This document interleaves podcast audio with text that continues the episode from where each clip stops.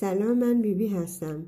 امروز میخوام از کافئین صحبت کنم. کافئین در قهوه وجود دارد. اگر گاگاهی بنوشیم هیچ ضرری ندارد، ولی اگر مرتب استفاده کنیم برای بدن هیچ ضرر ندارد. ولی اگر مرتب استفاده کنیم کلیه ها برای کلیه ها ضرر داره. کافئین در کوکا کولا موجود است که به بدن بیشتر صدمه میزند و سیستم عصبی را آزار میدهد.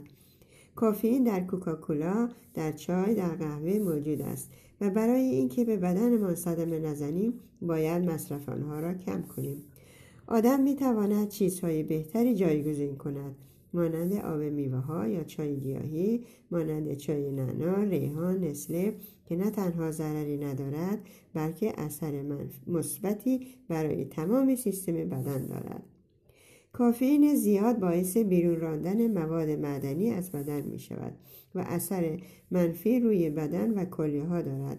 کنار گذاشتن اینها هیچ وقت دیر نشده، از همین حالا می شود کنار گذاشت، فقط اراده قوی می خواهد و تصمیم درست. سالم و تندرست باشید.